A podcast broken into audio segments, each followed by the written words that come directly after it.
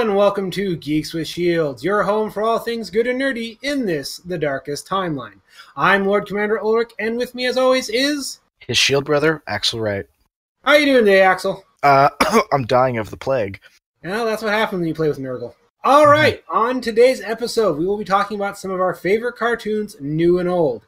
As always, we will give you our suggestions of the week. Uh, this week we have a very special guest, Woonvog, with us to talk about some of his favorite cartoons. Woonvog, how you doing? I'm doing well. All things considered, I think I gave uh, Axel here the plague.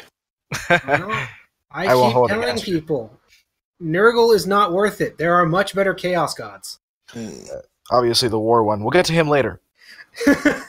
Khorne, yes. All right. Um, we're going to talk about cartoons, new and old. Well, particularly, um, we're going to talk about Cartoon Network cartoons because yes. there's entire episodes dedicated to other channels. This will be a reoccurring segment. We figured we would start with Cartoon Network, um, namely because I think it had the biggest influence on us. Uh, that's arguable. I watched the most cartoons on Cartoon Network. I think I actually watched the most cartoons on Nickelodeon myself, but I was pretty split between Nick and Cartoon, but Cartoon cartoons were probably the biggest uh, for me. Cartoon Cartoons was good, but I will still never forget the first uh, time we got satellite when I was like six or seven years old. Flipping through the channel, and I found out there was a network called Cartoon Network that was nothing but 24 hour cartoons. And it was like finding the Holy Grail. well, in that Holy Grail, why don't you tell us what stuck out specifically? Uh, yeah, one of my favorite ones that I watched, and this was one of the original ones. I don't remember if you guys remember this, but when Cartoon Network first started out, it was nothing but old Hanna Barbera cartoons. They didn't have an original lineup. Yeah, yeah, yeah. And their original lineup they teased the coming that summer, and it was going to be Johnny Bravo, Cow and Chicken, and Dexter's Lab. And one of Cow my and Chicken favorite, was that early? Wow. Yes, Cow and Chicken was one of the original founding three. Oh, that's crazy. Uh, one of my favorites that I still love was uh, Johnny Bravo. You, did you guys watch Johnny Bravo at all? Oh, absolutely. okay, you guys will have to dominate this particular conversation. The extent of my Johnny Bravo knowledge is him always getting slapped. That one time that he had the kind of crossover with Velma, and uh, with how's the line go, Woonvog? You do it so well. Oh, it was uh, they run into each other and they both their glasses fall off, and with Velma, it's the regular my glasses. I can't see without my glasses, and it pans over to Johnny, and he's covering his face. He goes, "My glasses! I can't be seen without my glasses." yes. Yeah.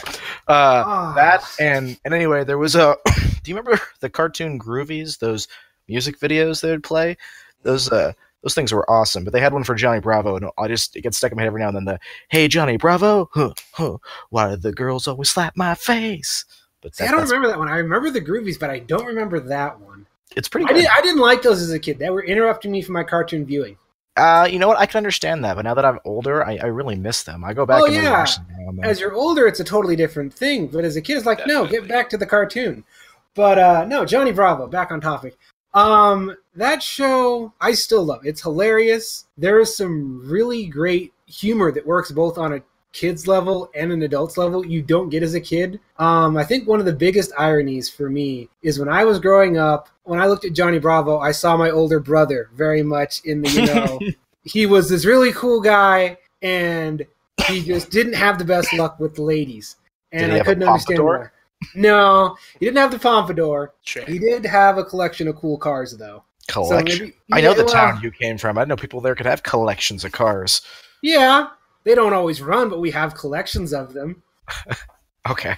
But he had an old Thunderbird and later a Mustang, and you know he had a couple really cool cars. So maybe that's why I associated. And then years later, my younger brother was watch was rewatching Johnny Bravo and says, "You know, you're kind of like a successful Johnny." Said, How do you mean? He says, "Well, you know, you're like Johnny Bravo and you're cool, and where Johnny Bravo fails with the ladies, you get off well with the ladies." I'm like, okay, I'll take that as a compliment. But no, I, this was one of those shows that you kind of going back and be like, oh, this this doesn't really hold up that well. Johnny's kind of a douche, but no, he's still really well-meaning and kind. He just he well, doesn't also, know how to also, speak to women. It also helps that when he does like really sketchy, scummy things, he gets punished for it. So, like, the show is not endorsing that behavior; it's it's laughing at it. So, definitely.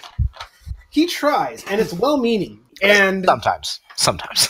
I think that, and he loves his mama, which is you know very important. His mom was also sweet and also scary. Yes, his mama is awesome, and I think the reason this show worked so well is as kids, especially kids of the '90s, he was supposed to aspire to. He was fit, he was charismatic, he loved his mom, and for the most part, he was well-meaning. Plus, this had some of the best off the wall humor. Uh, Hold on, wait, my... wait, hold on. Before you go to that, are, you sure about Aspire? Because the show also was pretty blatant about making him out to be an imbecile. Like maybe he was supposed to be uh, a, a picture of like you can be flawed as long as you're still good in in this way or that way. But I don't know if aspire to.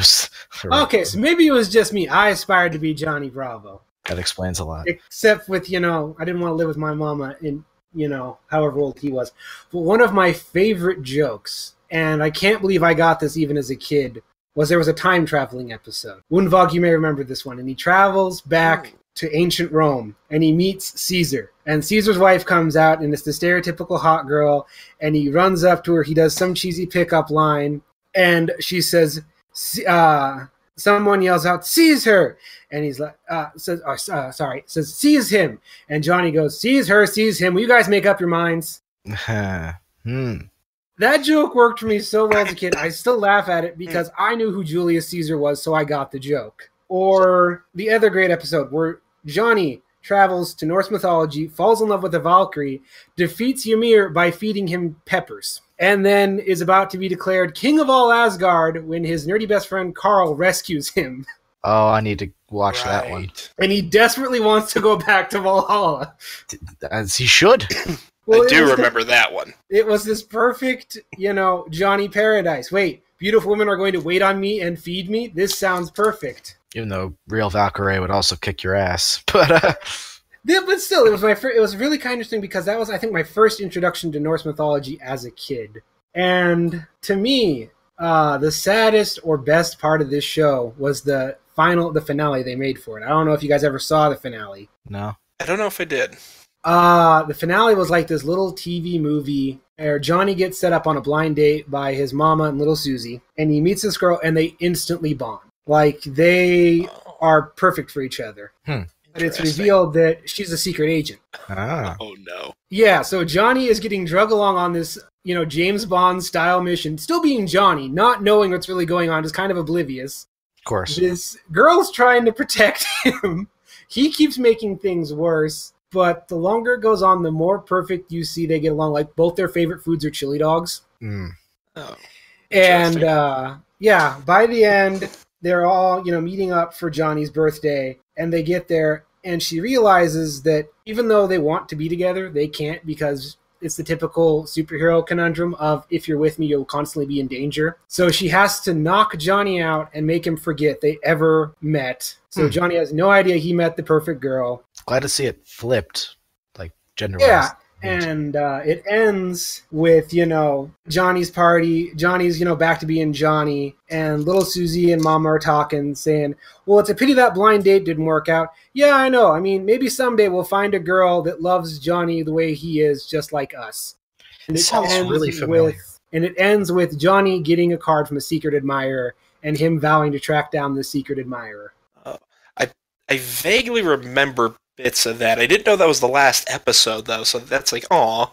Yeah, same. That is the canonical end, and I love how it, you know, it kind of shows a progression to Johnny's story arc. Well, let's see, Woonvog, you responded in a in a very positive, like affirmative. Do you have a favorite episode of Johnny Bravo?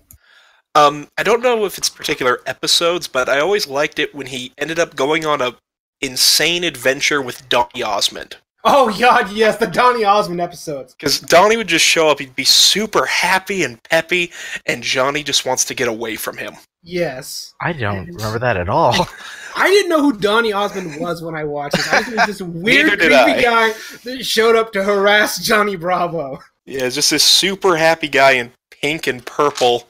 Uh, that like uh-huh. they go off and like save Santa, and then he oh, just disappears like Mary Poppins, like flies away. Oh, jeez. yeah.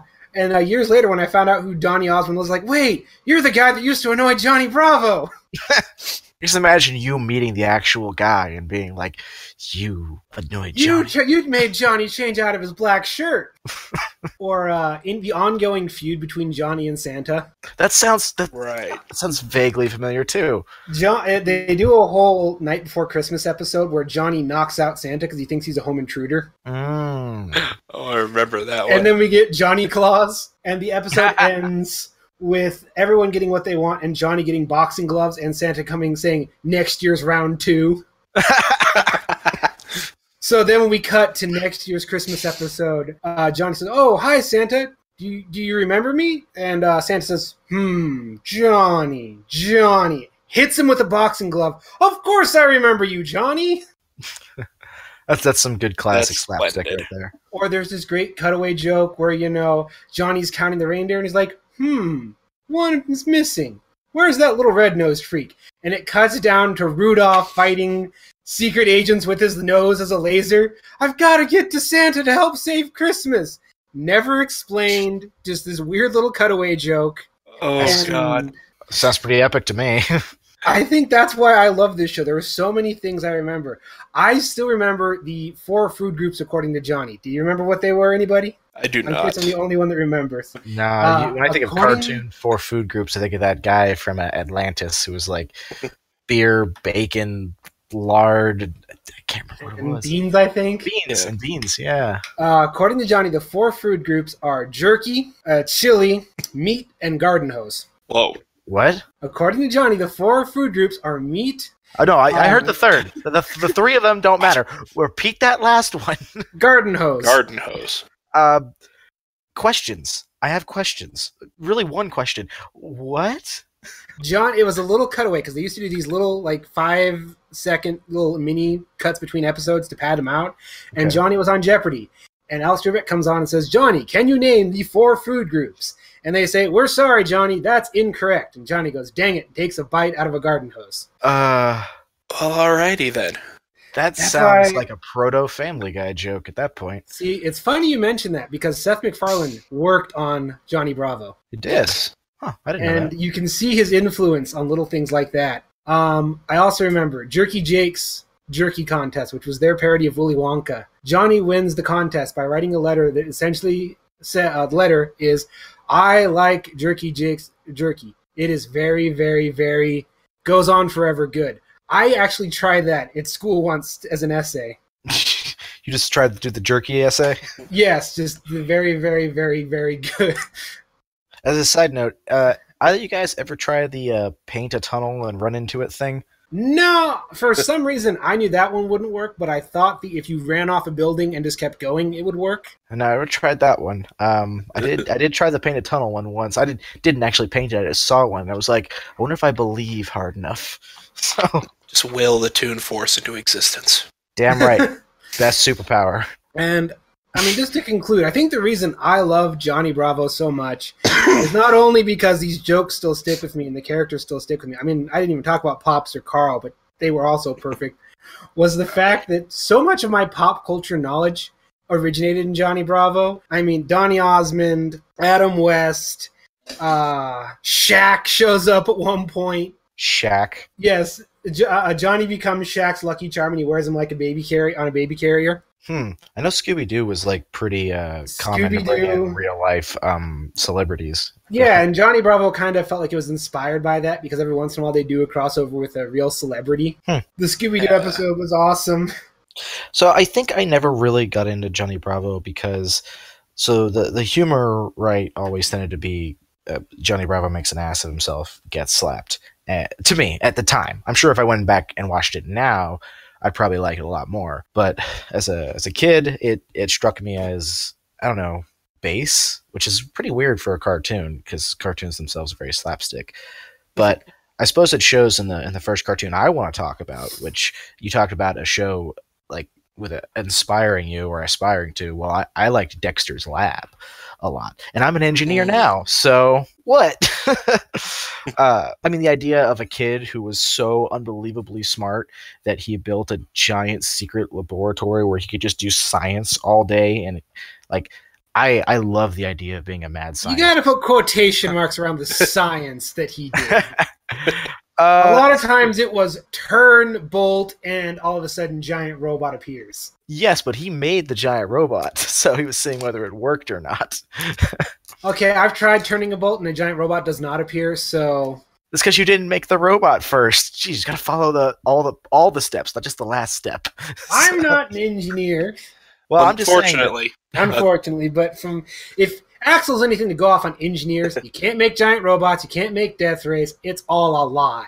No, it's not a lie. It's just that. Then where's my death ray? Get it's me just made during the commercial break. Get me a team of material and mechanical engineers. No, no, no, no, I no, will no. Make your death ray. Dexter ray. didn't have a team. Dexter made. That's because Dexter was an absolute genius who could have easily had PhDs in pretty much every kind of engineer. I'm an electrical Excuses. engineer. So you chose the wrong career. You should have chose whatever career Dexter had. Well, no, because Dex, there's I would have had to be like a quadruple major in order to have the skills to build uh, it myself. Essentially, all I'm hearing is excuses. I'm not seeing a death ray, and you won't with an attitude like that.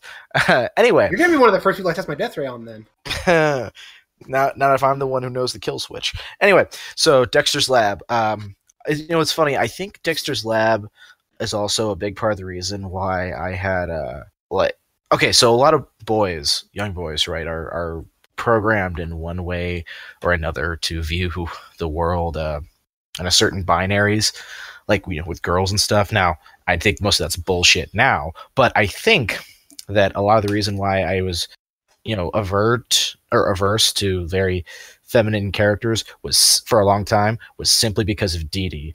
Oh and God, Dee Dee. It's like watching her destroy Dexter's creations for no reason. Because it was fun for her, fueled me with intense rage and fury. Yeah. Oh no, Dee Dee was a dick. yes. Dee Dee Hey, Dexter, you built this cool thing. Mind if I break it? Why? Why would you do that? He has done nothing to you. And uh, so, if we're talking about like specific episodes, right? There's I have a whole collection that just popped in mind, but one of the ones that sticks out to me the most because uh, Mima was watching it with me was the the coffee one when Dexter and Dee Dee drink all the coffee. Oh, oh yes. so, so most of the episode is brilliant just on that. Watch the two go crazy, but just have Dexter's mom and dad show up and just like literally the dad is framed so that his hair looks like demon horns, like his uh-huh. eyes are glowing, and he's like, "Where's the coffee? Where's the coffee?" And he starts crying, and and Mima just laughed her ass off at that because apparently that was really true. I I didn't find out, you know, till much later the importance of coffee. oh, I just remember that episode because they magically transform once they drink the coffee. Yes, I remember that too. Which is totally a kid's point of view very much so. Yeah, but that so that one really stuck out to me. I I also uh, love the one where was it the first appearance of the um the what do they call them? Basically the Justice League, but not the, actually Justice, Justice Friends. Friends. Justice and Friends. Yes. Because I didn't know if they showed up in Dexter's Lab or Powerpuff Girls first, but I know there was an episode. They were in Powerpuff Girls. Yeah, they made um, appearances. Oh, similar create. Uh, wasn't the same creator, but we'll get to that later. Yeah. Um. Anyway, because it was Genndy Tartakovsky who did Dexter's Lab. I, yeah. Did Powerpuff Girls too, but anyway. Um. So yeah, there was an episode of Dexter's Lab where like a bunch of his friends had the toys, and so then Dexter like actually gave the toys powers that those characters. Yeah, have. I kind of remember that. He no, he made his own because he's they. Yeah. Uh, he wanted his to be better. Exactly, but they like actually had superpowers. I remember, yeah.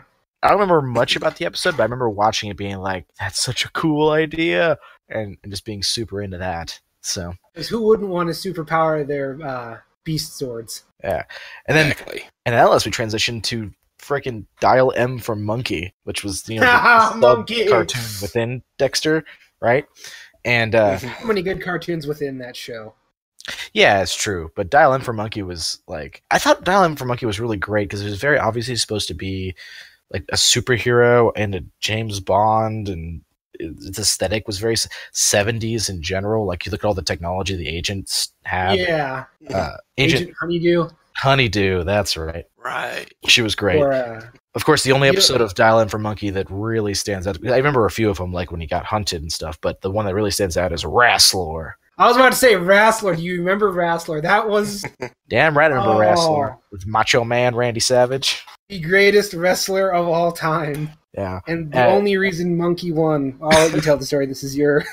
I just love that episode so much. yeah, yeah. but I love when he like he's fighting all the other uh, heroes, including Valhallen. So we're, again, we're talking about you know, those cartoons. It was basically uh, Thor, but as a as a rock, the Viking god of rock. That's what they Yeah. called him.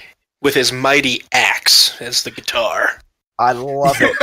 so, um, which his fight was a little sad because Wrestler just pulled off his hair. But uh, I love when he fights Major Glory. and Major Glory is voiced by Rob Paulsen, right? Um, Mr. Yakko and Raphael and Pinky, national treasure. Uh, and he's doing the whole like scream in Wrestler's face about America, like the, the I remember that, that is. the big wrestler speech. Yeah, and he's just like spitting on him, talking about the strength of America, the pride of America.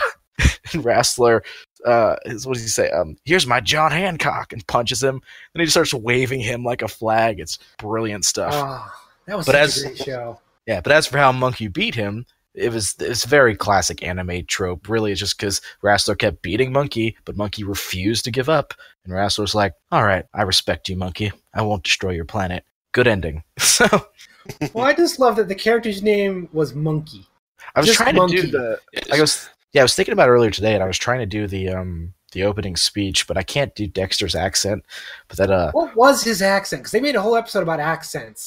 all testing proves negative. No enhanced ability. There's, there's a weird way he Yeah, like, inflects certain words. It's like Middle European. because I remember there was a whole episode about a bully who hated accents, and it's like Dexter doesn't have an accent; he just talks weird.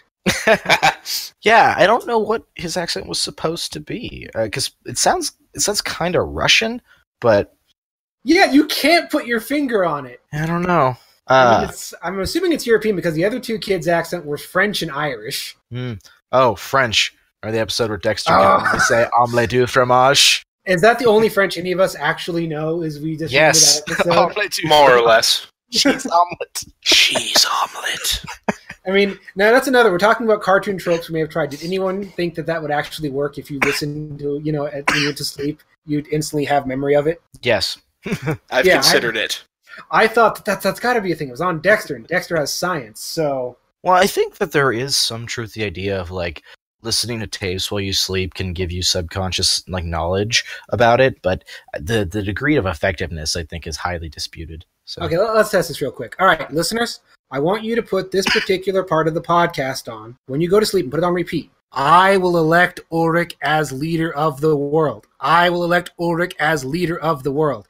Do it. Now just do it. Put that on repeat and fall asleep. Get back the results of this in November. Uh-huh. I've got nothing to add to that particular discussion. Also, Uh, what was um was it Mandar or Mandark? It was just Dar, Mandark. right? Mandark. Mandark had a K. All right, I couldn't remember if it had a K or not.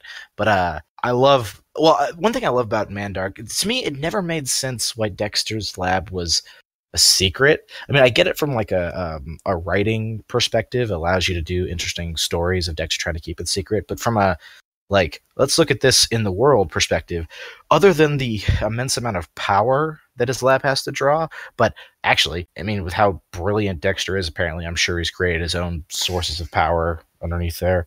Um, and I mean, if he gets his hands on all those raw materials, uh, so it made no sense to me that he would keep it secret. Then we get to see when Mandark shows up in his lab, you can see it behind his house. It's, it's no secret. I mean, it doesn't help that his parents were hippies. so Yeah. didn't care. Uh, And named him Sue. Oh, that's Stu? right. I couldn't remember that. That's why it- he was the villain was because of his name. Well, he was supposed to be a dark, uh, not inversion, but like a dark amplification of Dexter. Yeah, the true Mhm. evil genius. But to answer your question why he kept it secret, it's kid logic. Um, That is the whole Sure. thing, and it wouldn't have been cool if it wasn't a secret lab. I mean, we all wanted a secret lab to some extent. The clubhouse, the place where there were no girls allowed. Oh, what was the name of that Mr. T Shaft combo that he was such a fan of? Action Hank. Yeah. Yes. When Dexter grows a beard, I wanted that machine. See, all I remember Yes. about Action Hank, I think it was Action Hank, was the one where um him and Dee Dee got the Dakota rings, but they got them flipped. Yeah. So Dee Dee's was the Action Hank Dakota ring, but Dexter's was like the pretty pony thing. We're going I to remember boil that. you alive in boiling hot cinnamon applesauce. Your death will be delicious. Oh, and Action Hank jumps in and saves the day for him. Yes. And it's just like, Dee Dee what got a is tattoo. happening? Oh, you want to talk about surreal what's happening episodes? You guys remember the Muffin Man episode? Yes, that Oh. got Oh, yeah. Scary. Is that the Yeah. one where uh, where Dexter's dad like married his mom for the muffins? Yes, and he's obsessed with the muffins and he fights a squirrel for the muffins. Yeah. What was Dexter- that about? Uh, apparently, Dexter's mom's muffins, not a metaphor at all, are Certainly not. amazing. not with those Hartman hips. Mm. Okay, well now I'm forced to think of that in a new context I'd never considered. You really never thought of that? No, I was stuck on why was Dexter's dad fighting a squirrel? I Uh, mean, what was? Yeah, squirrels are kind of creepy looking, but why would you fight a squirrel over a muffin? Well, I, I've I've fought a squirrel over less, so Yeah, well, that's because you were stupid and you tried to befriend a squirrel. Squirrels are not your friends. I learned that. So they're my mortal enemies now. What what was the episode? I've seen the picture recently, but I don't actually remember the episode where it had like all the different Dexters from his own timeline at different ages. Oh, I think that was a movie. Movie. Uh, yeah, like Yeah, a robot comes from the future and says, "We need to destroy the one who saved the future." And they try to attack Dexter, and he's like, "I must have saved the future. I need to see when." yeah, Ah. because for a while, Cartoon Network, each of their old, you know, founding shows got a movie send off. Like that's why Johnny Bravo got its movie send off. Well, I know one that I really like that we'll talk about later. But yeah, yeah, I didn't know Dexter's Lab had. it, So Yeah, more or less, they got a made-for-TV send-off. I remember. Uh, one of the other ones, I this was the one I love Dexter's Lab, but this is my favorite one. I remember was the Kaiju episode. You guys remember that one at all? well, because that was that was like the biggest episode of the entire series where he where he fights the the axe face thing and he has to bring his family in, and then a monkey shows up and powers them. Back. oh, Like I it, wasn't they brought about in that but yeah, that was a good one too. because that was the one where they Oh, brought yeah. in like everything in Dexter into one episode. His family even found out about well, I should say his parents found out about the lab. Like that was the big crazy like this is the same story past the commercial break. Story. Yeah, no, I was talking about the one where uh, Dexter and Dee Dee both become, you know, kaiju, and they keep evolving and growing bigger to try. and, you Oh. know, Yeah, that one was good too. That was, that was when I really remember, like as a kid, if you're flipping through and it's like, okay, I can watch uh, Rugrats, or oh wait, this this episode of Dexter's on. Screw Rugrats, I'm watching this. Admittedly, Rugrats is pretty awesome, but another time. Uh, I do remember there were being one like lizard form of Dexter that looked pretty badass, just design wise. Yeah, it was the Godzilla esque style one. Well, of course, I'm a huge Godzilla fan, so. And then Dee Dee was a weird, creepy spider one, which only added to the annoyance of Dee Dee. Oh god, I've seen that character in Undertale. oh man, that was a good show. And again, uh, Gendry, I can't pronounce his Genndy last. Tartakovsky. There you Yes. go. Best known for anybody? Well, Samurai Jack. Yes. But speaking of uh, non Genndy Tartakovsky, uh, what about, or maybe you it is I don't know. No, I know it isn't. Woonvog, what do you got? Well, when it came to Cartoon Network, uh, I have an interesting story with what became one of my favorite shows, and that was Ed, Edd, and Eddy. Yes. Fantastic show. To be fair, that was actually my favorite, but I one want to talk next. goofiest. but uh, I had a fun thing that when I was a kid, like I saw that trailer and I was like, that show's gonna be terrible. Well, I don't even Squiggle Vision, remember the trailer. Well, it was just like it was the trailer, like it just showed them running with like Eddy has his tongue flailing out, and, Oh wait, Like, yeah. I and the remember that animation was all weird and squiggly, and I'm just like, Squiggle Vision. this show's gonna suck. So I I, think I actively now. avoided it. It's like the only show that made Squiggle Vision work. 'cause- Well, except for Doctor Katz, because Home Movies switched from Squiggle Vision to Flash in season two. But go on. Yeah, and like I avoided it for a little bit because like I just I wanted to not like it because my first impression. Uh, then nothing was on, so I, uh, I checked out an episode, and lo and behold, it's hilarious. Which one? Um, I don't know if it was any specific. It might have just been one of the earliest ones. Like, uh, I remember watching the episode where they go to the pool party, which I think is like episode Oh, two. God. That one was a weird one. They try to impress everybody by wearing thongs, and then Ugh. they get Yep. snapped off, and they spend the entire party hiding in the pool. Yep. They're all grotesque and Cronenberg looking when they've absorbed all the water. And they're all Yep. pruny. Oh god. Visuals in that show. I think that's why it's you know stuck around. Is nobody else looked like that show did. Oh yeah, it's it was very unique and like kind of gross without going like Ren and Stimpy gross. Yeah. It was no Invader Zim, certainly. Oh, Oh, certainly. but uh, yeah, it's just like I loved the the like ambition and greed of Eddy, like the simpleness of Ed, and then just like the neurotic insanity of Double D. It's, It's funny because you 'cause- kind of knew somebody that can fall into one of those categories. Oh yeah, all three of them. You knew you knew someone that was like that. It's funny because you almost think Double D's the straight man, then you realize no, he's neurotic. That is his thing. I, Ed Not- could almost be the straight man almost. because everything just kind of you know either bounces off him, off him or goes over his head. When I or was he'll grade sometimes be weirdly insightful. Yes. I, I can't help it. If anyone says uh, like swag to me, I have to respond with "Swiggity swag, what's in the bag?" Yeah, trying to make Ed cool, and it worked oh, The episode was yeah. amazing. until No. the Kankers showed up. I don't mind the Kankers, but I want to hear your thoughts on this. Oh, Okay. they were they were ahead. some of the most fun like counter like rivals to the main characters. Yeah. And I love how like they they either would just mess with them specifically or just try and screw up their plan. Mostly for kicks and giggles. Yeah, there was no real reasoning. It Uh, was just like, like, personally one of my favorites is uh from them is I cannot remember the episode, but there's a a haunted mansion or like haunted empty Oh, house in the yeah. cul-de-sac. It's I think called "Do You Take This?" Yeah, and they try like to that. go. Yeah, and they try to go in uh, and prove that they're being brave, uh, but they keep falling in all these weird traps. And you find out the uh, through it all, it was an incredibly elaborate plan just to get them uh, effectively naked and at a wedding uh, chapel. Hold on, do you remember what the traps were? I do. Um, I remember Eddy got trapped in the door. yeah, I remember uh, that. Oh, there were, and then there were a line of books trying to get Double D. Yeah, and it goes down a trapdoor. Yeah, because he's doing the whole like, who who would dare leave a book, a poor book, on the floor? Yeah. Right. Meanwhile, they put up like a, a a money, like a dollar, for Eddy to climb towards.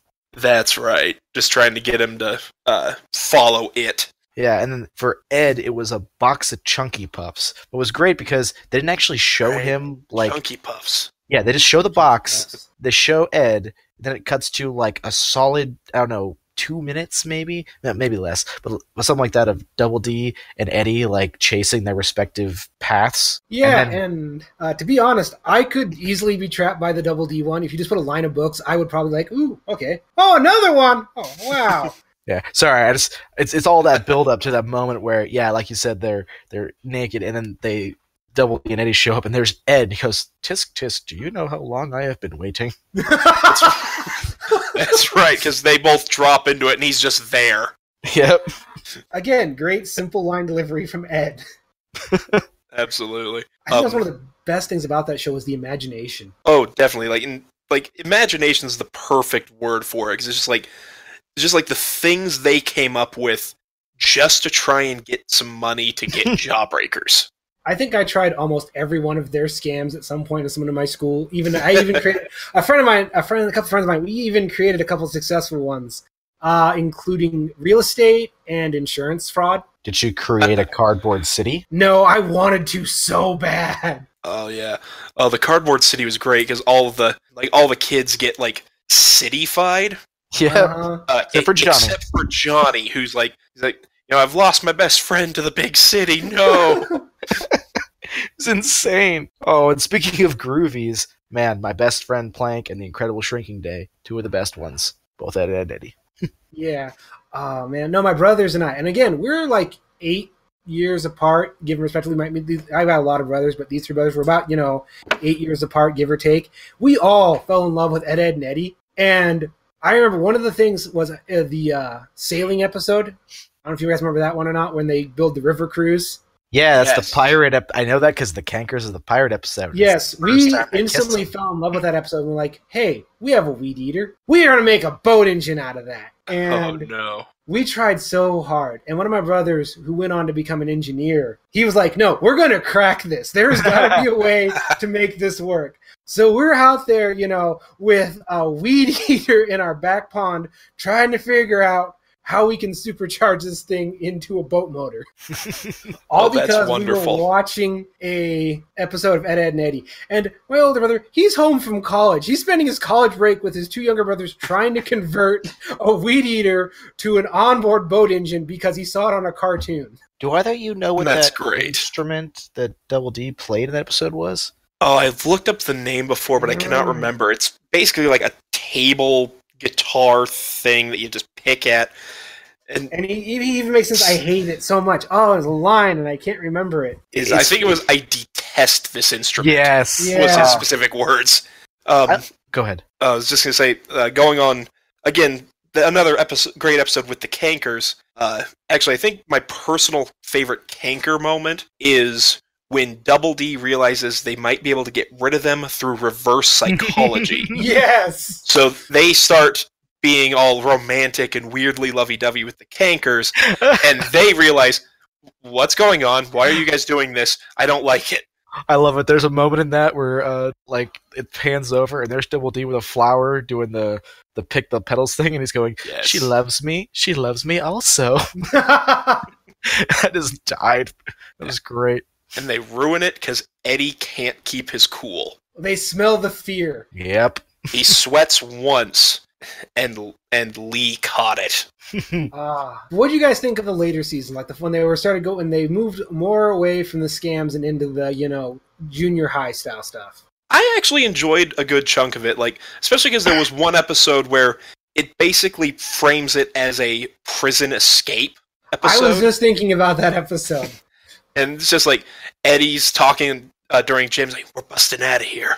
Uh, th- then Plank heard it, so like Jonny's like, "We want out too." I I I dug those season. I, I did dislike or not dislike. I, I I did think it was too bad that it basically destroyed the idea that like it was purgatory and that the kids were all souls from different eras, which I thought was neat.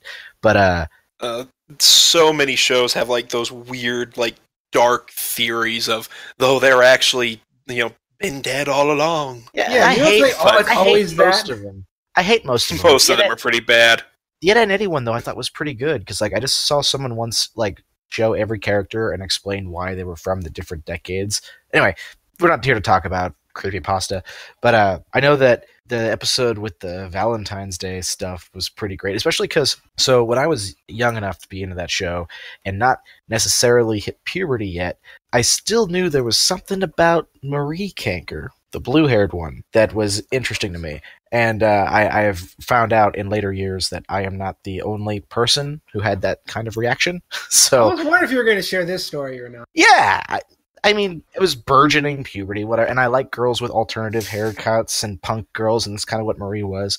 But that episode had uh, Jimmy as Cupid getting like May and Double E to fall in love, and then Marie being all super jealous and like. r- There's just this one great scene where at the dance, and she just rips an amp like in half. So I just And, yeah. The later episodes, they they still kept that imagination. There's a lot of that surreal style humor. also the big picture show. Big Yes. picture show. Like if we want to talk about like good movie send-offs Oh, the Ed, Edd, Eddy movie. yeah they they f- they did finish the show off with uh like a, a full-length tv uh, episode and it just starts off with all the eds looking really banged up and panically like packing their bags to leave the cul-de-sac and it's just like it sets up this image of they had a scam that went so so bad that the entire town is now or like all the kids are now out for blood Yeah, the Omega situation, which I still want to know to this day. What did they do? we never get to find Yeah. out. Uh, but it's like just looking at like damage from the others is just like this had to have gone so spectacularly bad And considering some of the stuff they did, it's like, wh- what? Definitely. I mean, you once turned the entire cul-de-sac into a jungle of grass. You built like a three-story jello. Um, you built a cardboard city. What did you do that so destroyed this Yeah. ecosystem? what did you do to make them so angry? Yeah. and we finally get the reveal of Eddy's brother. Yeah, which explains a lot and also really makes you feel bad for Eddy. He's apparently a terrible person. Well, it works so well because, you know, a lot of times you idolize your older siblings only to realize, wait, you're an asshole. Definitely, it's and with all like the grand stories Eddy's always said about him, when you realize, oh geez, he's just been bullied this whole time. He's you have- developed Stockholm Syndrome. So, did you have a favorite episode, Woonvog? Favorite episode? Oh, it's so hard to tell with those because they had plenty of great ones. But I think one of my favorites actually is from one of the newer ones. It was uh, their Valentine's Day episode. Wasn't that the one I was just talking about? was uh sorry but uh yeah the just the idea of like the weird little fairies that only Rolf knows about. Yes! I forgot about that entirely. and he chases him down with the shovel. Yeah, he's- Does he, he like, put, like lemon juice in his eyes to see? yeah, he Yes. squirts lemons into his eyes and it's just like, oh no. Oh, Rolf was oh. awesome. Every character in that show was awesome. Yeah, I have to I have to make special mention here to a the time that Rolf beat Eddy up with a fish, you have insulted the son of a shepherd. And and b the time you find out that Jimmy is actually the evilest kid in the whole cul-de-sac. Oh, that is that is actually probably one of the best uh, episodes that they had is Yeah, there, I don't know if there was actually a bad episode. Like there were episodes that were lesser, but there was not an episode of that I would skip. And I've actually rewatched that show that show a couple times. It's like, oh, this show is amazing. Yeah, it's just it's gold. I was trying to explain this to someone the uh, other day uh, who like didn't get why it was popular, but yeah. Uh, one thing I do want to say too, and I, I was actually talking with Woonvog about this the other day, but so the Kankers, um, I had someone once write this interesting idea of why the Kankers like the Eds individually. right. So, do, do you remember as a anyway? So the idea Yes. was that um, first of all, Lee likes Eddy because she is uh, just as, if not more, ambitious than him, and she not only uh, sees and understands, but respects his greed and his ambition and his ability to keep on trying no matter how many times he fails. And that's why she likes to make him fail to to watch that uh that perseverance go through. Um may likes ed because she's the youngest sister. And so she's always been uh, and you can see this in all the episodes she gets picked on a lot by her two older sisters. So so ed's simplicity and kindness really speaks to a sibling who basically is in such an abusive environment all the time. And Marie's the hardest one to get down, but the fact that she's an artist, and you can see it in a couple episodes, uh, belies an idea that she has like more to her than the gruff Kanker exterior, and she thinks that Double D is the uh, intelligent, sensitive one who can bring out the intelligent, sensitive one in her. Now, all that is extremely speculation, but I adore the idea. So Not a bad fan theory. And nothing wrong with over complicating the thoughts of uh, looking into deeper character stuff. yeah, Oh man, that was a great show. So fun.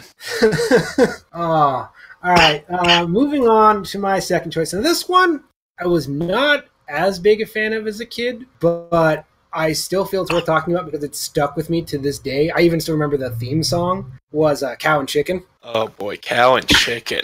wasn't the theme song just them saying cow, chicken, basically over and over and over again? Yeah, but Had a- I also had a good- remember the uh, theme song to the much better sub show. I am. Uh, I am. I Weasel. am Weasel. I am Weasel. I are baboon. Yes, I can still sing that one. I still know that one. But again, not a big fan of this one, but it was weirdly surreal in the Ren and Stimpy style manner that it kind of drew me in. It's like, well, I got half an hour to kill till something better comes on. I'll watch this. I remember Devil's Ass. Yeah, no, it was the red guy. It was totally the devil, though. Yeah, but they called him the red guy, which kind of helped clear it up because his gender was super ambiguous. Sure. He would If you say appear as a man in one episode and a woman in the next episode, and you weren't sure if it was, you know, like him from Powerpuff Girls and the gender was questionable, or he liked to cross dress. Um, But it was one of those really weird shows. and I still remember it. I mean, ah, pork butt and taters. Oh God! Which I now realize that's just pork roast and potatoes. But even as a kid, they're like, "Oh, that sounds good." I don't know why it's pork butt and taters, but Something that about a cow and a sounds good. Pork S- sounds terrible. There was so, how- and they even like they addressed in the show. This show's not going to make sense because the line, you know, Mama had a ca- uh, cow, Mama had a chicken. Dad was proud. He didn't care how. That address is like we're not going to address where this comes from or how this world works. It's just gonna be crazy, and you're gonna love it. Yeah, So- and that's essentially my take on it. It was crazy, and I loved it, and it made no sense. Plus the uh, baboon and weasel. I am weasel. You felt so bad for IR baboon. I can't actually remember. Was this a cow and chicken episode? It might have been a Dexter's Lab episode where it was uh, like a guy in the back of the bus who, who, with chewing gum, made like a jungle chewing gum. That was Dexter's Lab. That was Okay. Dexter's Lab. I thought that was Yeah. all right. Never mind. It was weird. I thought it was You cow got and chicken. stuck there. Yeah. No, cow and chicken was even weirder. Like at one point, they had to foil the red guy from changing the course of evolution by putting a worm in the primordial soup. I remember that episode. And, like he tried to dip cow's udders in the primordial soup. Yeah, because he He wanted wanted. to see. he was they all wanted to- about chaos. Yeah, he just he wanted to see what udder-headed people would look like. Oh god. Yeah, it was so weird. It didn't make any sense. But kind of like Ed, Edd and Eddy, that weird surreal comedy worked for you as a kid because, like, this is just so weird. It's like Ren and Stimpy, but a little bit less gross. Yeah, but I a think little bit. I think one of the important things about Ed, Edd and Eddy though was the fact that they were all just kids made it this weird kind of relatable where you felt like you could do anything they were doing. Whereas Cow and Chicken jumped this certain line where it's like, no, this is meant to just be sensation. This is like just candy for your eyes. Just look at the insanity on screen. Oh, it was Yeah, completely Ren and crazy. I, I I remember I remember laughing a lot at Cow and Chicken, but not always understanding it. And now looking back and laughing harder because I do. oh, again, kind of like Rocko's Modern Life or Ren and Stimpy. There were jokes in there like, wow, censorship in the 90s was totally different. Well, Rocco's is kind of the king. of Definitely. that, but yeah, Cow and Chicken. Like I was an said, devil ass. He bounces around on his ass. and walks on it, yeah.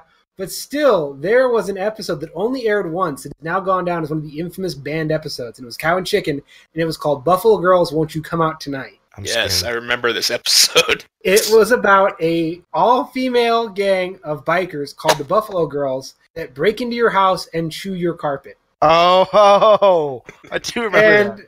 Dad was like, "Careful, Mama! They'll drag you away and chew your carpet."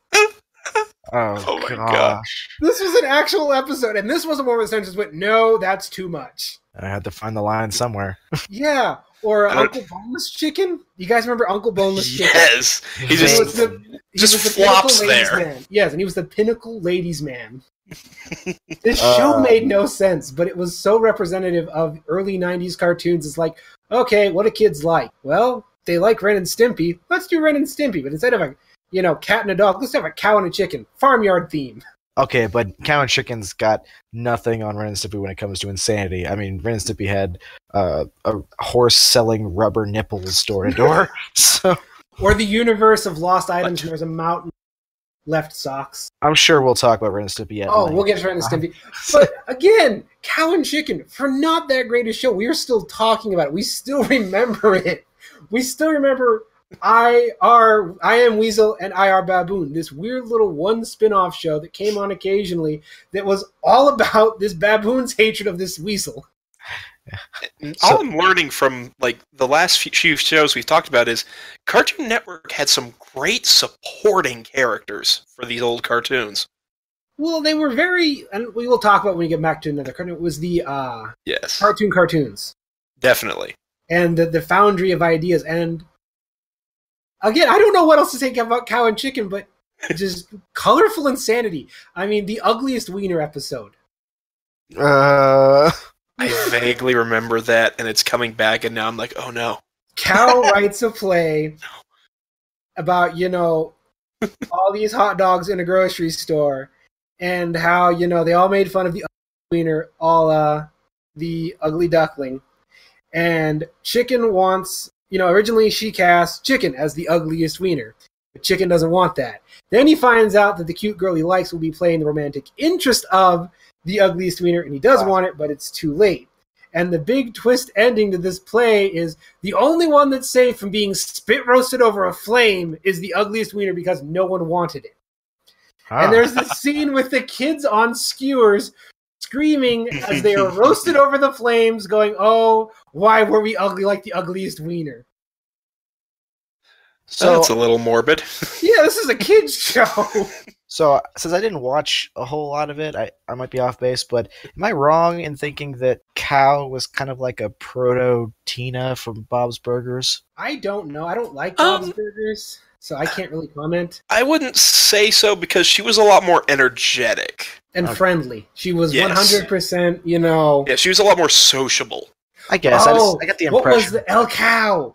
Oh, oh her, yeah. her superhero persona. And her arch enemy, Red Butt Guy. Of course. And she only spoke Spanish. Oh yeah. Again, the sheer insanity of this show. What's funny is uh, my lady, right, when she was growing up, there were a few cartoons she wasn't allowed to watch. And a lot of them make sense. Like, she wasn't allowed to watch Cow and Chicken. I get it. She wasn't allowed to watch uh, Ren and Stimpy. I get it. She wasn't allowed to watch Angry Beavers. I don't get that. I love one. Angry Beavers. We'll talk about Angry Beavers on another episode because that one was awesome. But just saying that, like, I totally understand parents who could see Cow and Chicken and be like, uh, no. See, that's the thing. My mom didn't let me watch Power Rangers when I was growing up. I had to watch it at my cousin's and my grandparents' house because it was quote unquote too violent. You too but, can talk about that. but Cow and Chicken, she just saw like this is stupid. Why do you like this? And then my brother would come in, the same one that watched Ed, Edd and Eddy with us, was like, "Oh boy, Cow and Chicken." She's like, "You like this too? What is wrong with you two? Mama had a cow. Mama had chicken. Dad was proud. He didn't care how. Dee, dee, dee, and she'd just walk out going, "Oh God." Oh, so many fond memories of this weird, stupid show, which is why I put it on this list. Was just it's worth talking about because it was so weird. What are the other and side a time capsule and so many side characters, and it was a limited cast, but you still had these few like Flem and Earl, his two best friends. That was it. Yeah, like their mom and dad who were just like cut off like at the legs. Oh. Yeah, down you never saw what they looked like, and there was an episode they were just a pair of legs. Yep. So I remember that. Well, because that was always the, creeped oh me out boy. as a oh, kid. Well, because that was a yeah, joke in a lot of old cartoons, right? That wouldn't show you. It's, you know, it's the Peanuts thing. You know, don't yeah. show adults, but they just were literally a pair of legs. Kids' perspective, which I think was again a great strong suit of that. You know, the, maybe the surrealness was meant to represent the imagination, creativity of kids in a way that Ed, Edd and Eddy did, but weirder. Surreal. We, we, I mean, if you ever talk to kids, they say some weird stuff sometimes. Well, and stri- I think Cow oh, and yeah. Chicken kind of represented the weird things kids say and think. Well, it Definitely. strikes me as yeah, it strikes me as especially odd, Ulrich, because you've told me in the past that you don't like surrealism in your toons, but Cow and Chicken is super surreal. Yeah, I'm right on that same boat. I don't like surrealism in my cartoons, but again, Cow and Chicken, it, it, it drew the line for me, I guess. There's always the few outliers. Yeah, right. exceptions that make the rule. So, uh, Axel, what do you got? Oh well, I mean, I know it's not in the '90s, but anytime we gotta talk about Cartoon Network, I gotta talk about Megas XLR. I've mentioned it already. The greatest times. cartoons ever created that was canceled before its time. Damn right. Like Megas to me is like a crown jewel of what a cartoon should be. It it had drama and a somewhat overarching story, but it was also really funny and had ridiculous Toon Force stuff. It was like a power fantasy because the main hero was a guy who you could just be. It's also giant robots, and it was a parody. Muscle cars, and oh, one of the greatest theme songs of all time. Damn right, chicks dig giant robots. Which they do. we can confirm this now. yes, uh, uh, but I love that like almost every episode, uh, Megas. Oh, by the way, for because it was not as well known as things like Cow and Chicken, Dexter's Lab, and Eddy. Uh, quick recap, I guess. The the plotline of Megas XLR is that in the in the far future, there's an alien species called the Glorft, which look like if you took Eldritch horror like Cthulhu monsters and made them not scary, and then put them in mech suits. Uh, mm. But they've basically destroyed humanity, and so humanity's last hope is in this prototype mech that they actually stole from the Glorft and then changed called the Megas, which is an acronym for something I can't remember, but it has a, a time drive in it. Send it back in time to before the first major Glorft victory so they can change that and change uh, history. But things go wrong. Instead, it gets sent back to like 1910 or something like that, where it then gets buried under a bunch of trash. And then in uh in the early 2000s, it gets found by this pair, this guy uh, Coop, who's like a 23 year old gamer and a I don't really know how else to explain a muscle car dude. His name is Coop. He's named after an old car. Anyway, yep. and his and his friend Jamie, who is um, voiced by Steve Blum, and a, a skinny, coward. He, he looks like skinny. Let's call him Skinny Johnny Bravo because that's what his character was. I, I guess he so. was constantly hitting on chicks and getting shut down. True enough. Although it wasn't And always he- shut down. kind of. But anyway, so then so then uh Coop uses his like car information to not only rebuild the Megas mech, but it's missing its head. So he uses his car as the cockpit and then he paints the whole thing like a hot rod. So it's got like a flaming eight ball on one arm and and like the the trucker girl flap silver like outline thing on the back leg. It was glorious. Yeah, and the control scheme is not only his car, but like controllers from any video game that existed up to that point. Like there's an Atari controller, there's a PlayStation controller. Just a Depending on bunch what- of buttons. Yes. And so one of the people from the future, Kiva, shows up in episode one to try to get it back, but she can't. The time drive doesn't work, so she's stuck in the past with Coop and Jamie, and that's basically the setup for the show. So then every episode, they have to fight something that's usually a parody of some real life thing. Like in one episode, which is one of the uh, best ones, they find uh, a cartridge that they think's a video game, but when Coop tries to play it, it actually is a interstellar prison. And he goes through all the various consoles. Why won't you fit? Oh yeah, he Right. finally gets to work on like an eight track or something. but but it but it, so it releases like all of these uh, prisoners, including one uh, that's basically Space Godzilla. Not like Space Godzilla, the actual creature, but like Godzilla, but from space. Uh, but it can also talk. But it, its design is very much like, okay, that's what they're doing here. But there's a part of that episode that is the most indicative of the show at large, where Coop is fighting an invisible ninja mech thing, and he's and he's like, hmm, how do I deal with how do I deal with the invisible mech? Now, in most shows, you might see something like, oh, look for uh, you know, listen, use your ears, or or look for the impressions that their feet make in the ground. But Coop's like, nah, I don't run like that player, and he just activates every missile he has in every direction. Yeah, wasn't that the one with the button that said "Coop, do not push this button at all costs. Do not push this button." I'm gonna push that button, and he slams it with his forehead. Yep. so there's also uh one of my, I think my favorite episode though is is actually like episode two, and it has uh Michael Dorn, that's Worf from uh, Star Trek Next Generation, voicing a mech called the Regis Mark Five. Oh, the Regis. You showed It's- me this one recently. It's great. Yeah, it's basically it's basically a nanotech bot that looks kind of like oh a wait, okay, go on. I know this one. Yeah, it looks kind of like a, a. At first, it's like the size of a dog, and it's got like five or six eyes or something like that, and it's constantly spouting off about how it is the most superior technology. It's like nothing can stop the Regis Mark Five, which is invincible. All the time speaking with Worf's voice, and it's just hilarious because like the first time he shows up, Coop just steps on him.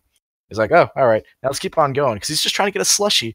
All he wants is a slushy because it's a really hot day, and the Regis keeps on reforming itself, absorbing some metal, getting bigger, and then re-getting in the way. Yes, I love that episode because the whole quest. He wants a slushy, and he keeps getting angrier and angrier. All I wanted was a big gulp. Yeah, finally he has it in his hand, and he's about to take a drink, and then the Regis smacks the bot, spills the entire thing, and Coop's like, "All I wanted mm. was a slushy, but you wouldn't let me have that, would you?"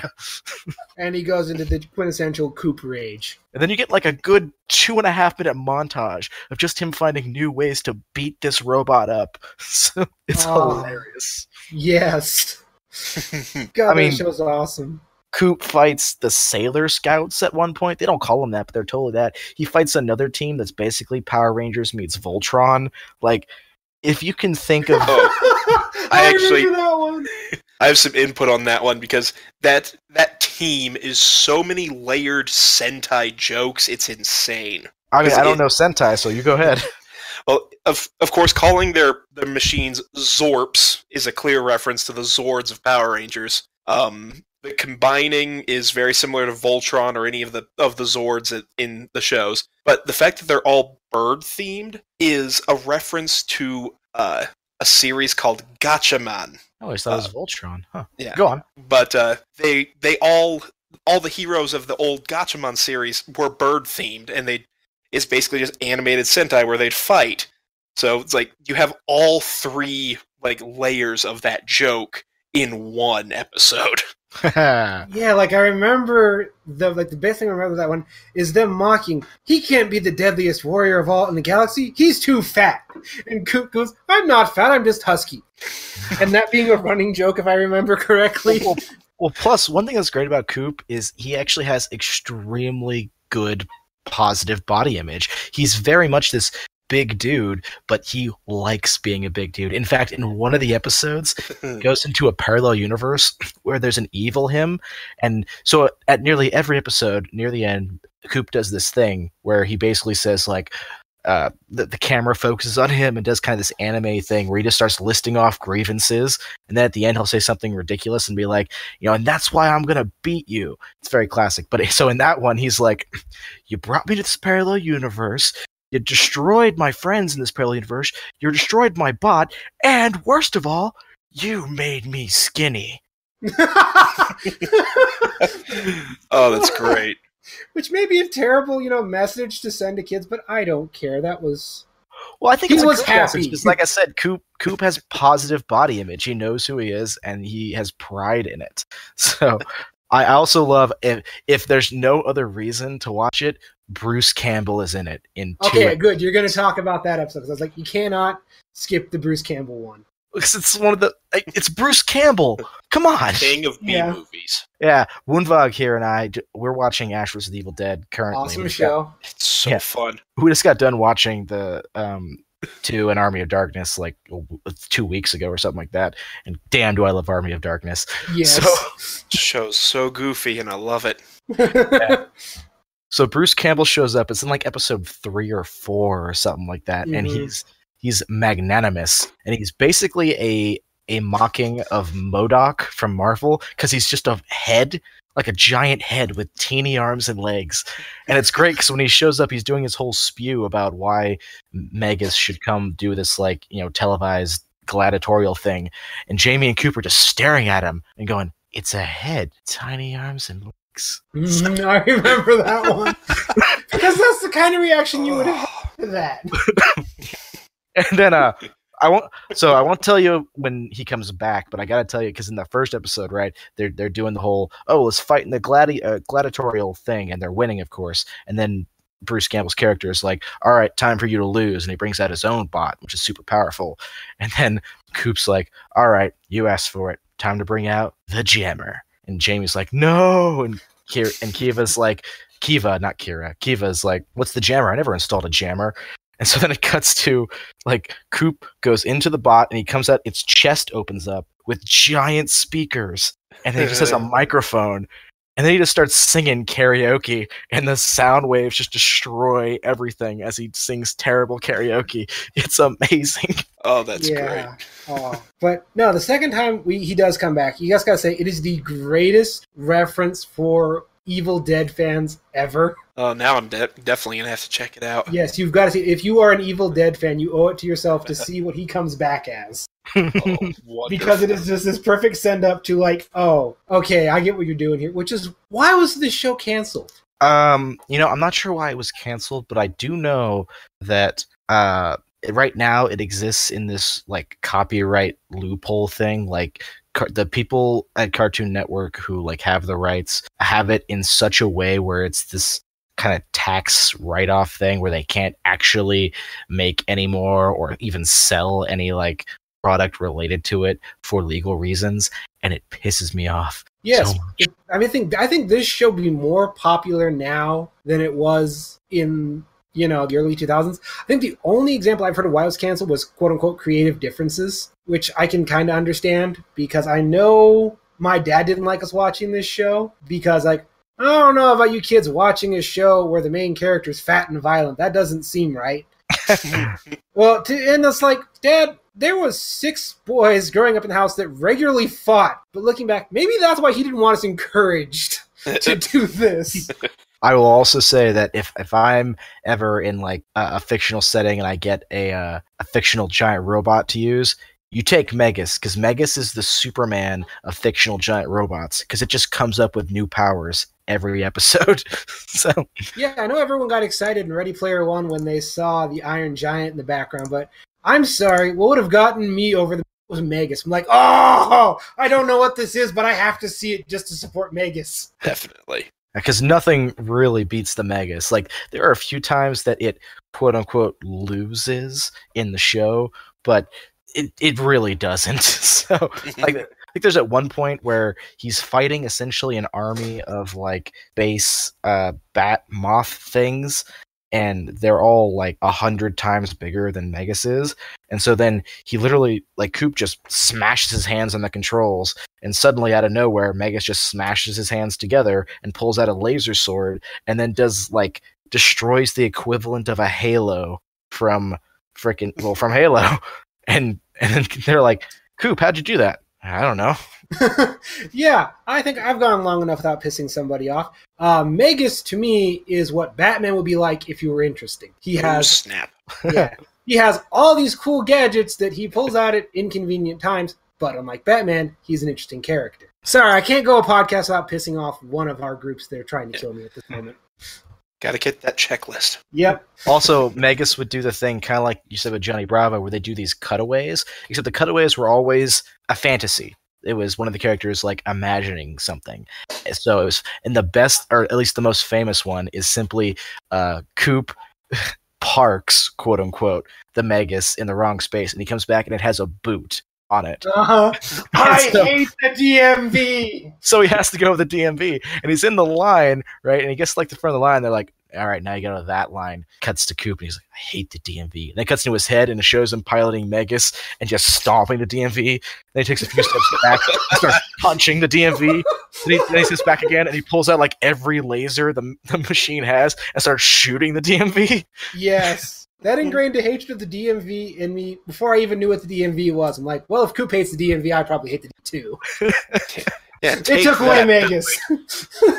yeah, so so I I adore Megas. I I try to rewatch it, you know, every couple years just to keep my hope alive because I I would love a uh, a new version of the show more than anything. I think also it would make a killer movie, and we cast Tyler Labine as Coop because he's perfect for it guy is he made. Looks the part. I could totally he's getting, see. He's getting a bit older, but you still might be able to pull it off. We got a few more years. We might be able to use it. It, it won't happen, but I can just have this fantasy. so. Hey, they said I I will dream. Okay, they said there would never be a Lord of the Rings movie, and then there was a terrible Hobbit movie. Which... As, as for Jamie, you cast the the guy who voiced Hiccup and How to Train Your Dragon, and he was in uh, This Is the End and Goon. I can't remember what his name is, but but that guy.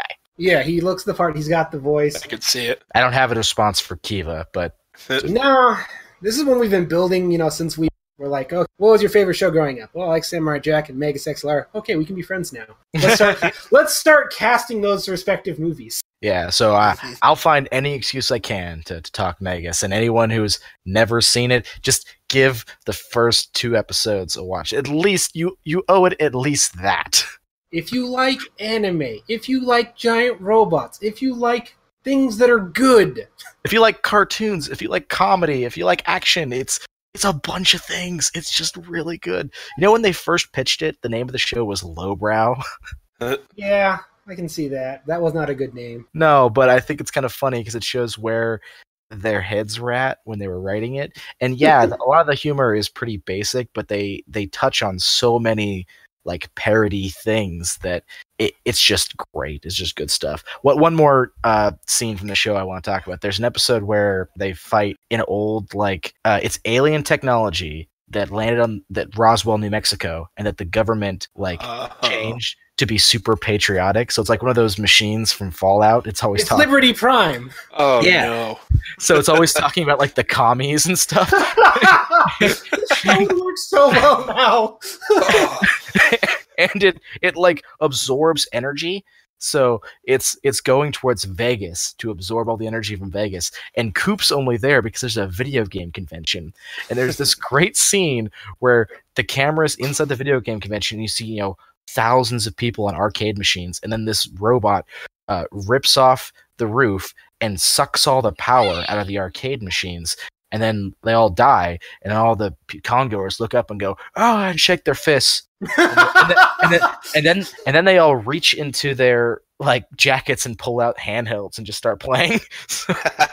Again, this show works now more than ever. That's wonderful. Uh, all right, Woonvog, you want to close us out with your last Yeah, suggestion? I guess I guess keeping to a theme of uh, trilogy heroes for the shows I'm talking about, Powerpuff Girls. Damn right. Ah, I, I never watched. I watched this one a little bit as a kid. I had mixed feelings on. it. That's- go ahead and It's understandable. Uh, but it's like it's one of those shows like I I, I just really enjoyed it. It's just like uh, oh man these uh, these three are super cool. And so like it, it's basically like if you made Superman or Kryptonians uh, like f- three five year old sisters.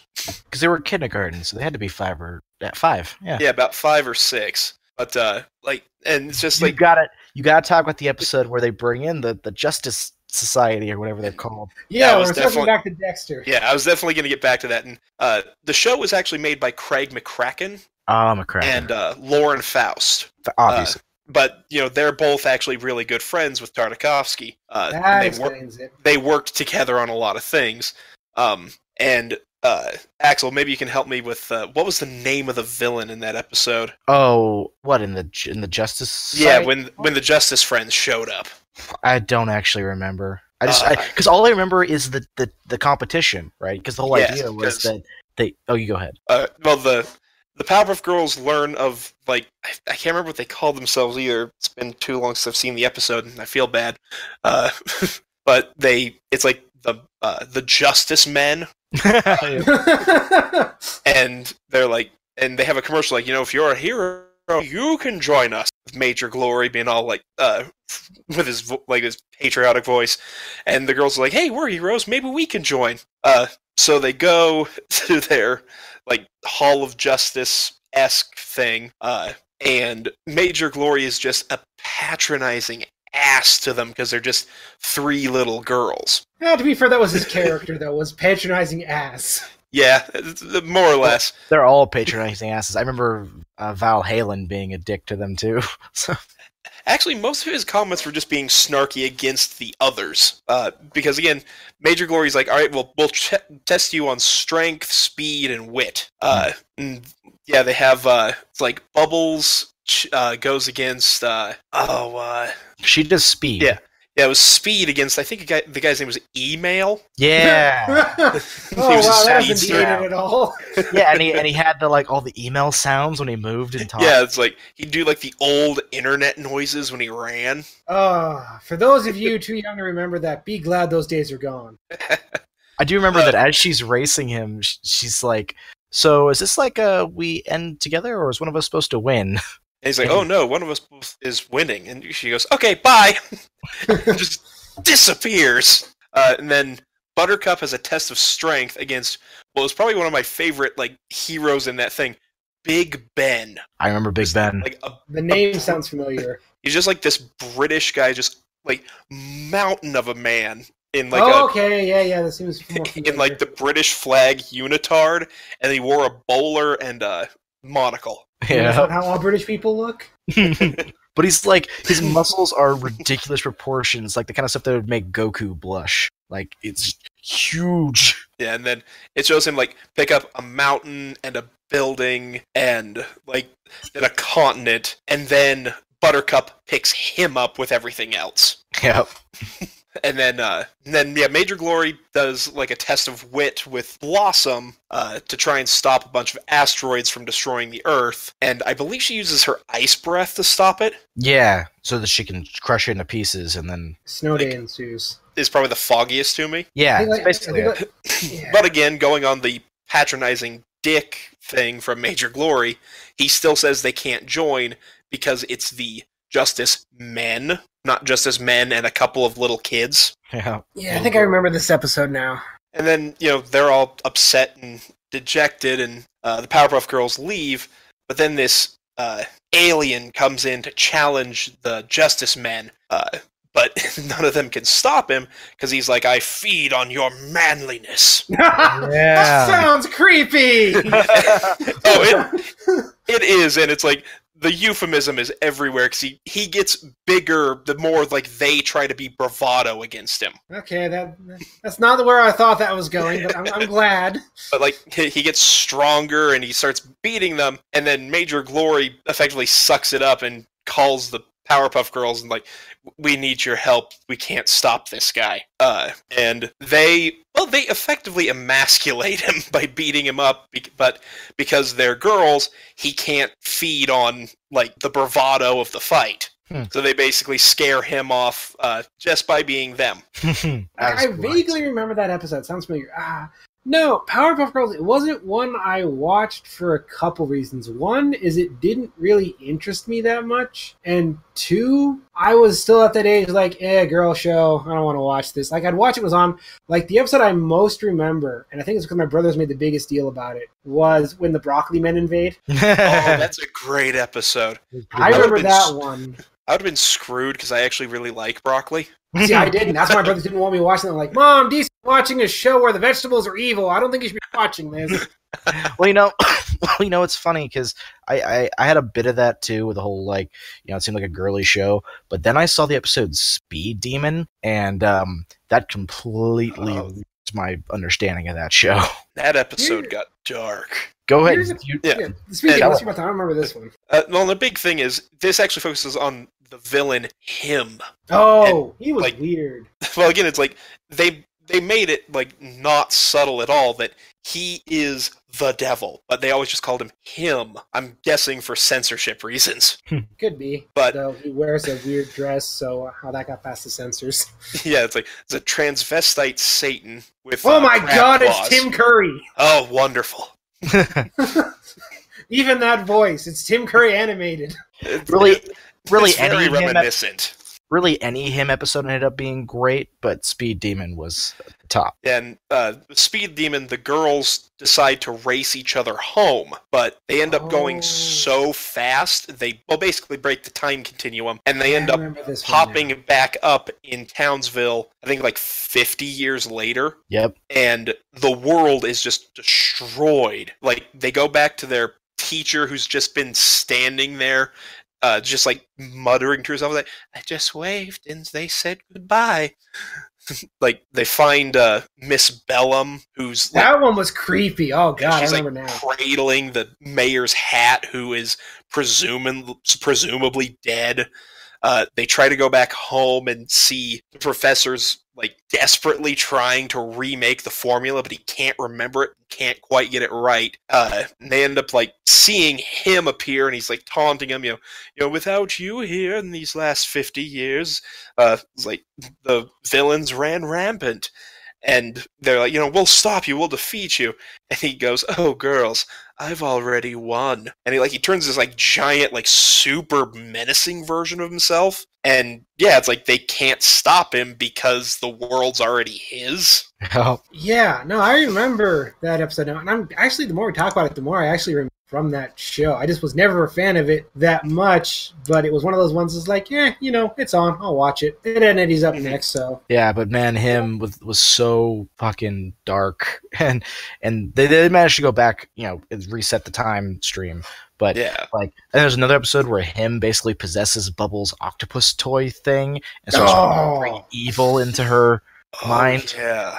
Oh, jeez. Um, I'd say my favorite episode of Powerpuff Girls, though, is actually uh, it's another him episode, and the entire episode is him giving challenges and riddles Ah, to the girls, and if they don't, if they can't beat or succeed them, the professor will pay. I remember. And like, I'm not gonna spoil the episode if you haven't seen it or if it's been too long. I, I would suggest checking it out because it is wonderful. Just seeing him give like these insane challenges and bizarre riddles to them to try and figure out I to save the professor. I don't know if it's my favorite, but uh, three that I really want to would like to mention. Uh, Bubble Vicious. Because Bubble Vicious was great. That's the one where basically Bubbles loses her mind because she's tired of people calling her a baby. She becomes a psychotic. Um, uh, there's one where um, oh, the Rowdyruff Boys. I love the episode with the Rowdyruff Boys. Like Oh, That- that's just a pure action episode, and then ends with like a great twist. I almost forgot about them now. That's weird. Yeah. I Well- remember them for some reason. No, I thought they they were great. Plus, we had again Rob Paulsen got to voice uh, Brick, so that's just just good. Uh, you know, extra layer. But I think the best episode, um, the best episode is probably the one with the mime because that one is oh, like the evil mime. And again, yeah, probably can't forget to can't talk about uh, Powerpuff Girls without their main villain, Mojo Jojo. That's just a fun name to say. he was always my least favorite villain, though. Really, he was my favorite. He was cool. He had that cool voice. That I really fun name liked to him. say. Well, I'm not saying actually he origin- cool. It's just that he had, they had so many more interesting villains. Hell, I thought Fuzzy Lumpkins was way funnier than Mojo Jojo was. Oh, I don't. I felt like Yeah, Lumpkins never hillbilly appeared enough. stereotype. Sure, but the fact that he's like a big fuzzy teddy bear alien thing made it all the funnier. So- I always- I always equated Mojo Jojo similar to like Doctor Drakken to Kim Possible. Oh Yeah. He's he's kind of the main villain, but he's also mostly a buffoon. That's why the best Mojo Jojo episode is the one where he tries to do the the dog transformation thing again, but like Yes, fixing all because he his did he mistakes. did it twice.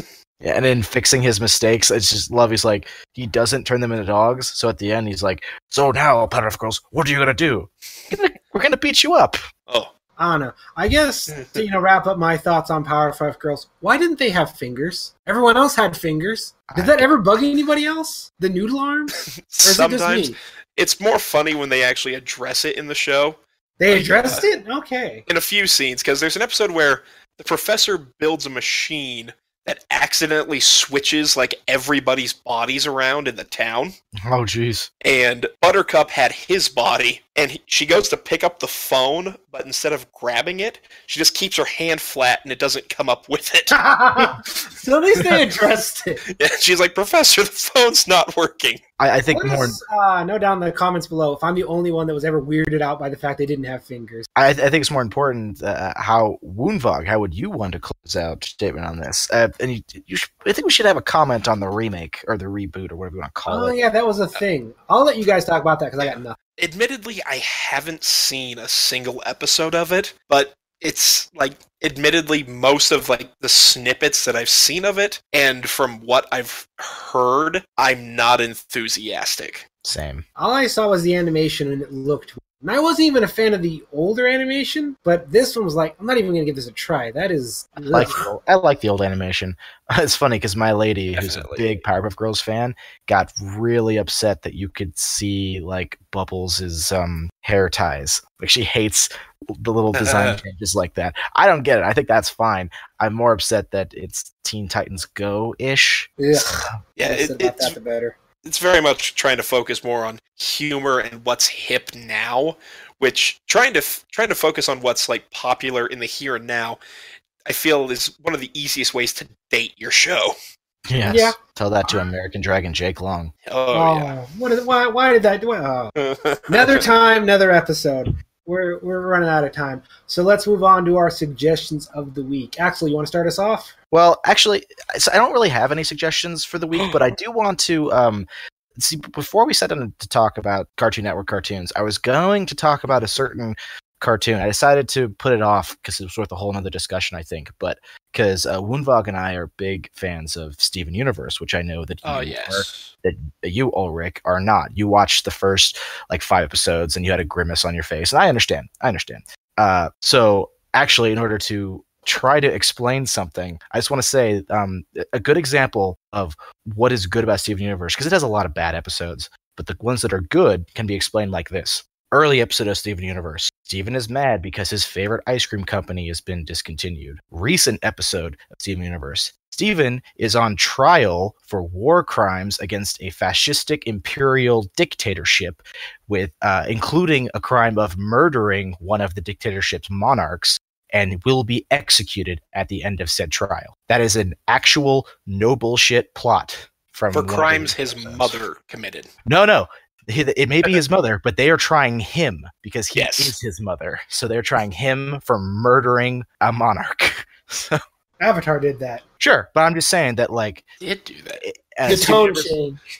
it takes a while to get into those kind of gears. Like there's another episode where Steven spends it basically having PTSD guilt hallucinations over beings that he's ostensibly killed. So like Well, we'll go into it when we do another cartoon discussion. You can talk about it then. I know, I just wanted to- talk about why it wasn't for me. That's fine. I just wanted to put that forward because, like, again, especially the first eleven episodes, I'd say of Steven Universe are a slog. Like when I tried to watch it. Uh, but anyway, I just want to put that forward. Okay, so Woonvog, since Axel dropped the ball on actual suggestions, what do you got for us? Um, I have a couple. Um, beyond, of course, watch any of the shows we've talked about today. Yes. Yeah, I'm not gonna. if nothing, if you take nothing else away aside from electing me world leader, uh, watch these shows. Um, just a couple weeks back on Netflix came out uh, a new anime called Devilman Crybaby, Mhm. and it is it is an intense and visceral show, but it is such an interesting story, and it's like I can't recommend it for everybody because it is it has a lot of graphic and like psychosexual scenes. Psychosexual. Yeah, like it, it it's insane. Like in the first episode, there's basically a rave slash orgy, and a lot of people die. Huh. Sounds like a good family picture. Family picture. Bring your kids. But the story behind it all is so interesting, and the animation is wild. Uh, so it's like if you can get past the intensity and definitely are able to handle the more like mature and intense themes, I would highly recommend it. Uh, and also a book series that I've been reading for a few months now. Uh, it's called the Temeraire series. Temeraire. Yes. I Uh, think I've started this. yes. It's a. Uh, it starts off. The first book is called His Majesty's Dragon. Oh, this Yeah. was on last week's episode. Yeah. Oh, did you talk about it? Ulrich talked about it. Yeah. Wonderful. It has been a wonderful series, and it's so neat just seeing the history of like war with the inclusion Uh-huh, of uh-huh. aerial fights with dragons. You don't you don't know this, Ulrich, but Woonvog here is in love with dragons in any I'm a dragon nerd. like like he plays a, a dragonborn in d&d he uses a dragon deck in yu-gi-oh he, he plays an argonian in skyrim because it's dragon adjacent so No, we talked about that last week. That is definitely a good suggestion. Yeah. Oh i actually well oh uh, because we talked about it last week uh, anyway i do have a suggestion actually i just remember Oh, now you have a suggestion. i'm sorry i've had a lot to talk about uh and it's only a small one. I, I went and saw Jumanji: Welcome to the Jungle this weekend, and it was good. That's it. I just wanted to say that it wasn't amazing. It wasn't like blow your you know head off like best thing ever, but it was really fun. And The Rock is hilarious. There, Sounds like you just said we already knew. The Rock is awesome. and also Karen Gillan was present, which is just a bonus. That's that's all you need. That's this. That's your sell right there. All right. Uh, for me, we talked a little about this last week, but I'm gonna talk about some more. Is World of the World Goliath? It was. I don't really know the story behind where this little animated movie came from, but it is a quote unquote sequel to the book War of the Worlds by H.G. Wells, where we took the technology we learned from the Martians and used it to advance our own society. So it's a little bit of steampunky, but the world's military is now giant mechs with heat rays. Uh, Nikola Tesla is the recognized genius that he is, and it's right on the outbreak of World War One. So you get to imagine World War One with giant mechs and jet planes, and then Mars reinvades, and mankind's caught on the fat back foot with these giant. Again, if you're a 40k fan, they are titans. If you're not a 40k fan, they're Uh-huh. giant robots with guns. And again, to quote my favorite scene from this movie is Washington D.C. is under attack by the Martian mothership, and Teddy Roosevelt is riding out wielding a laser Gatling gun while riding one of these giant robots, yelling "bully" as he blows them out of the air. Because of course he would. So either way, it's a good time. Yes. By, by the way, uh, Woonvog, I was gonna say, like, you know, me and Ulrich here, we can be pretty domineering in conversations. So thank you for putting up with us. And I feel like I might have stepped on your suggestion part a bit. So I'm sorry if I cut you off. Oh no, it's. Uh, I feel awkward uh, bringing up a suggestion twice, but it is a good series. And yes, yeah, I do. I do tend to be a bit of a quiet boy when it comes to uh, well, you're on the wrong than, podcast. yeah, more than two people conversations. But when when it's something I enjoy, I can I can definitely be I'll definitely be verbal about it. And it was it was great talking about some cartoons from the past. Well, well I'd like to thank you for coming on this week. Oh, thank you for having me. This was a this was a fun little uh, get together. Before before we make our outro, can I can I share a, a small story? sure, we oh, got time for that. While I have while I have Woonvog on so Woonvog and I were uh, college roommates for like for like five of or, or uh, for like four of five years or something like that. And uh, our first year of college, we were in this tiny like closet of a room with this uh, bunk bed, and all we knew about each other we knew from our these like online school profiles that were crummy. But so Woonvog comes from a, a really tiny town, uh, graduating class of 12, right? Yes. Hey, that's my graduating class. I, whereas I come from a graduating class about 400, and um, so I, I, am a geek in the video games, anime stuff, and I see on his profile football and country music. So I'm terrified. Uh, so the first night, you know, where I'm just chilling in the room, and uh, I, I turned to him and say, "Hey, you want to see something cool?" And he was like, "Sure." And so I pull out. I have a um a wooden keyblade, the the Way to Dawn keyblade from Kingdom Hearts 2, and that was the the icebreaker. And then we spent the rest of the night talking geek stuff, mostly Kingdom Hearts and whatnot. But uh, that's how we became friends, and I think that's a fun little story. it's a great conversation. I I don't have words for that except nerd. Indeed. Uh, correction, geek with a shield. That too. All right. Uh, Woonvog, before you go, is there anything you'd like to plug or promote? To be fair, I already did, but go on. this is personal stuff. If there's a YouTube channel you think needs more, or a blog, or your own personal stuff, this um, is your forum. I'd say check out Midnight Marinara. They do some good spooky uh, stories, like done in a style of radio dramas, and that's been super fun. And they also have a an almost uh, riff style where they read some like some good and some not so good creepy pastas and scary stories they find online and it's been one of the best like time sinks that i've found in the last few months all right we'll have to give that a try all right. Thank you all for listening. Be sure to like share and subscribe and feel free to leave a comment down below if there's something you'd like to hear in a future podcast. As always this has been lord commander ulrich. And his shield brother axel wright. Be sure to tune in next time and stay honorable.